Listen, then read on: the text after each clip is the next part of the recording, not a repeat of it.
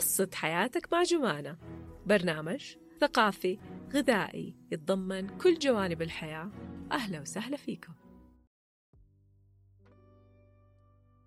بسم الله الرحمن الرحيم. السلام عليكم ورحمة الله وبركاته في حلقة جديدة مع جمانة تحت ساندويتش ورقي.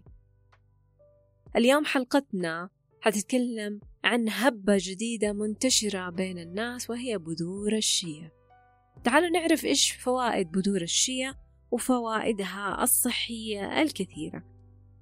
بذور الشيا تعتبر من البذور الدخيلة عندنا كوطن عربي. بدأت تنتشر يمكن في العشر السنين الحالية الآن. قبل كده ما كنا نسمع عن بذور الشيا. بذور الشيا هي عبارة عن بذور دخيلة لينا انتشرت آه، من حول العالم. لها فوائد صحية كثيرة وانتشرت أصلا مع الناس اللي بيحاولوا ينقصوا أوزانهم يقول لك خذ ملعقتين من بذور الشيا وحطها في الموية وخض الموية اللي هي 500 ملي واتركها لمدة نصف ساعة وبعدين تناولها إيش السبب؟ إيش بتسوي؟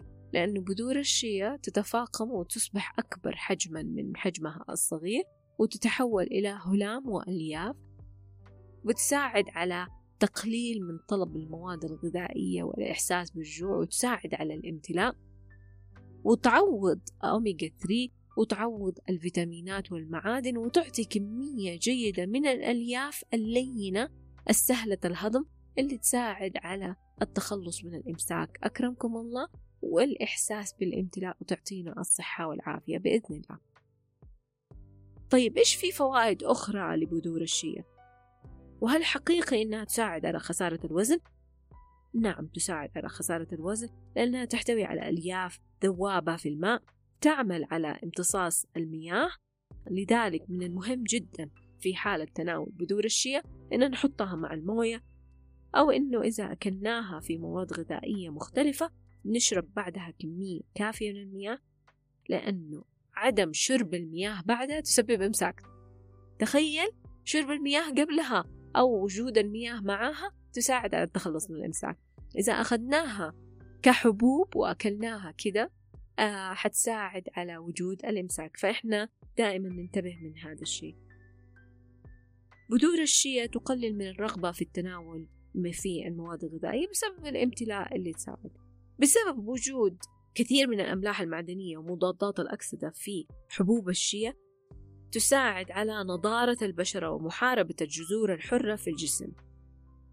أما كيف تساعد على التقليل من نتائج إظهار الإجهاد على الوجه؟ لأنه مادة الأملاح المعدنية اللي موجودة فيها تعمل على إصلاح النسيج البشري وتطبيبه وحمايته من الضرر.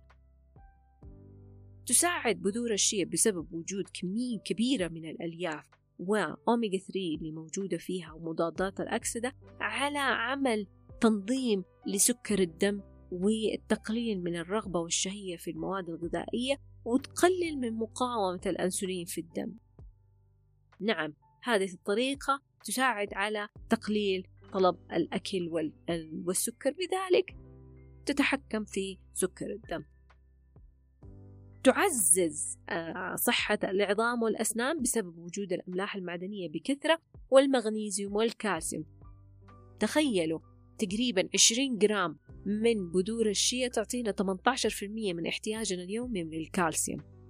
فولكم إنكم تتخيلوا مثلا إنكم أنتم عملتوا مهلبية فيها ببذور الشيا وتقدروا تحصلوا آه، وصفة المهلبية على صفحتي على الإنستغرام على جمانة 99 جلال. موجودة كيف نقدر نعمل مهلبية بذور الشيا؟ جدا سهلة وبسيطة وتقدروا تطبقوها اللي هي ناخذ بذور الشيا ونغليها مع الحليب إلين ما هي تكبر حيصير عندنا آه، مخفوق هلامي يقدر ينحط في الثلاجة ممكن تضيفوا عليه عسل ممكن تضيفوا عليه سكر الدايت ممكن تضيفوا عليه السكر العادي وأنا أفضل آه، عدم تناول السكريات بكثرة. فيصير عندنا مهلبية قوامها جدا آه، هلامي طعمة لذيذة الكل يحبها بالنسبة للأطفال والصغار والكبار آه وسهلة الهضم. وبدي الطريقة نعزز آه صحة العظام والأسنان عندنا لأنها تحتوي على المغنيسيوم والكالسيوم والفسفور وتعطينا كثافة للعظم. تساعد بذور الشيا بعملية استهلاكها على حفظ العصارة الجسدية في داخل البطن. أو العصارة الهاضمة وتعزز صحة الجهاز الهضمي بسبب الهلام اللي موجودة فيها لأنه أليافها ألياف ذوابة في المياه.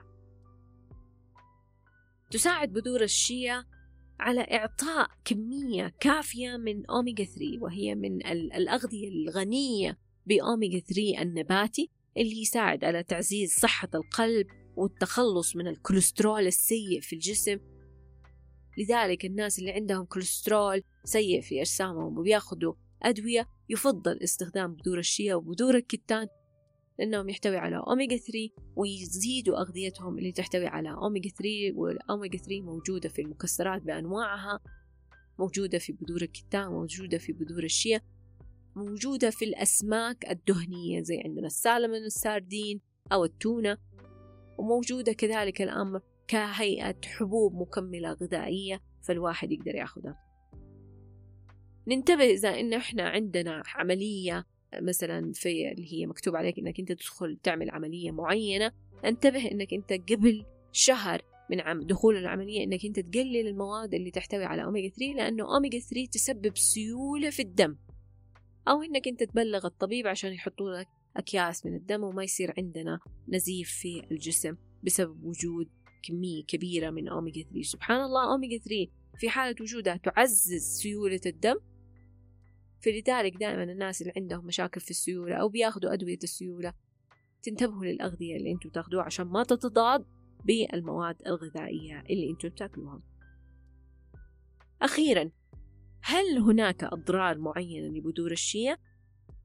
نعم هناك أضرار معينة لبذور الشيا في حالة تناولها من غير إرفاقها بكمية سوائل تحتاجها الجسم لأنه بذور الشيا تنفش وتمتص المياه في الجسم.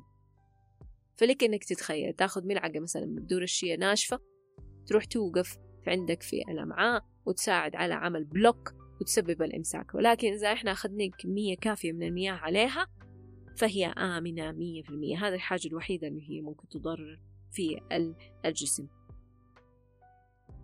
قد تكون لها أعراض من الإمساك أو الإسهال أو النفخة على حسب الناس اللي هي متقبلة لبذور الشيا في ناس عندهم بذور الشيا تسبب لهم حساسية فتسوي لهم بلوك تسوي لهم نفخة تسوي لهم إمساك أو إسهال على حسب إقبال الجسم عليها وتراكم المواد الغذائية اللي موجودة فيها.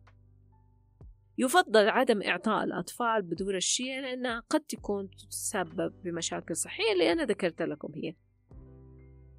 دائما أسأل طبيبك هل هي تتناسب معك لأنه الناس اللي عندهم حساسية من السمسم والبندق قد يكون عندهم حساسية من الشيا. فانتبهوا من هذا الشيء. نصائح استهلاكية أخيرة لبذور الشيا. حاول إنك أنت تنقع بذور الشيا في حالة تناولها لحالها في كمية كافية من المياه على الأقل نصف ساعة وبعدين تناولها. يفضل تناولها على الأقل من أسبوع لأسبوعين مو أكثر من كذا.